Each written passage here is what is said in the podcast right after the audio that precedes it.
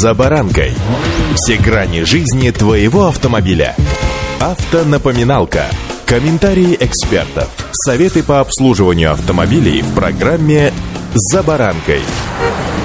В лентах новостей информация об электромобилях фигурирует все чаще. Интерес к ним велик, но и опасений не меньше. Сегодня о скидке, которую предлагают при покупке электромобиля. С вами «За баранкой» Александр Карпов.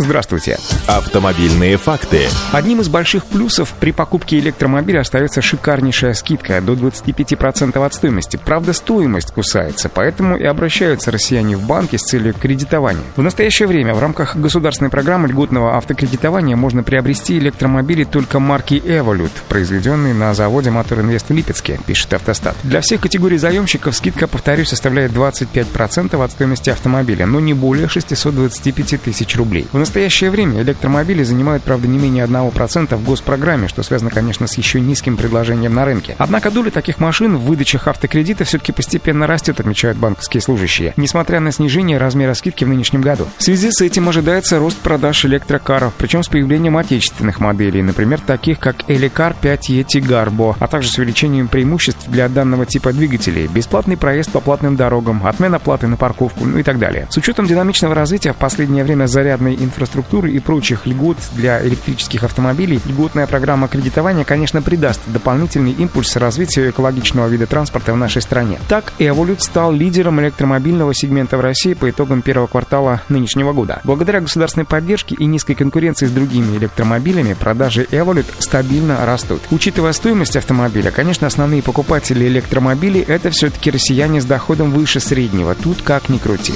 Автомобильные факты. И все же, если машину хочется, а электричка попросту не по карману, то в данном случае эксперты отмечают, что включение «Москвича» в государственную программу льготной поддержки также подстегнет спрос на льготные автокредиты. Напомню, Минпромторг в конце марта возобновил программу льготного автокредитования, однако в сокращенном виде. Как считают в кредитных организациях, эффективность данной меры увеличивается с расширением перечня автомобилей, доступных со скидкой от государства. Расширение списка брендов, доступных по льготным автокредитам, в целом, конечно, логично, к примеру, включение того же самого «Москвича». При этом расширение расширение сегмента китайских брендов должно быть, э, что называется, продуманным, поскольку включение новых марок и моделей в госпрограмму может, конечно, простимулировать продажи, но оно оправдано при значительном увеличении объемов субсидий, чтобы не мешать стимулировать спрос на продукцию отечественного автопрома. На сегодняшний день льготные условия пока не распространяются на марку «Москвич». И тем не менее, продажи «Москвичей» активно растут. По некоторым подсчетам, порядка 60% этих машин сегодня продаются именно в кредит. С учетом востребованности автомобилей, я имею в виду «Москвич», ожидается рост доли государственной программы в выдачах автокредита в случае добавления данной марки в периметр кредитования. Каждый год автомобильный рынок ждет возобновления государственных программ льготного автокредитования. Хочется, чтобы на государственную поддержку выделялось, конечно, больше бюджетных средств с целью пролонгации данной программы в течение всего года. Удачи! За баранкой.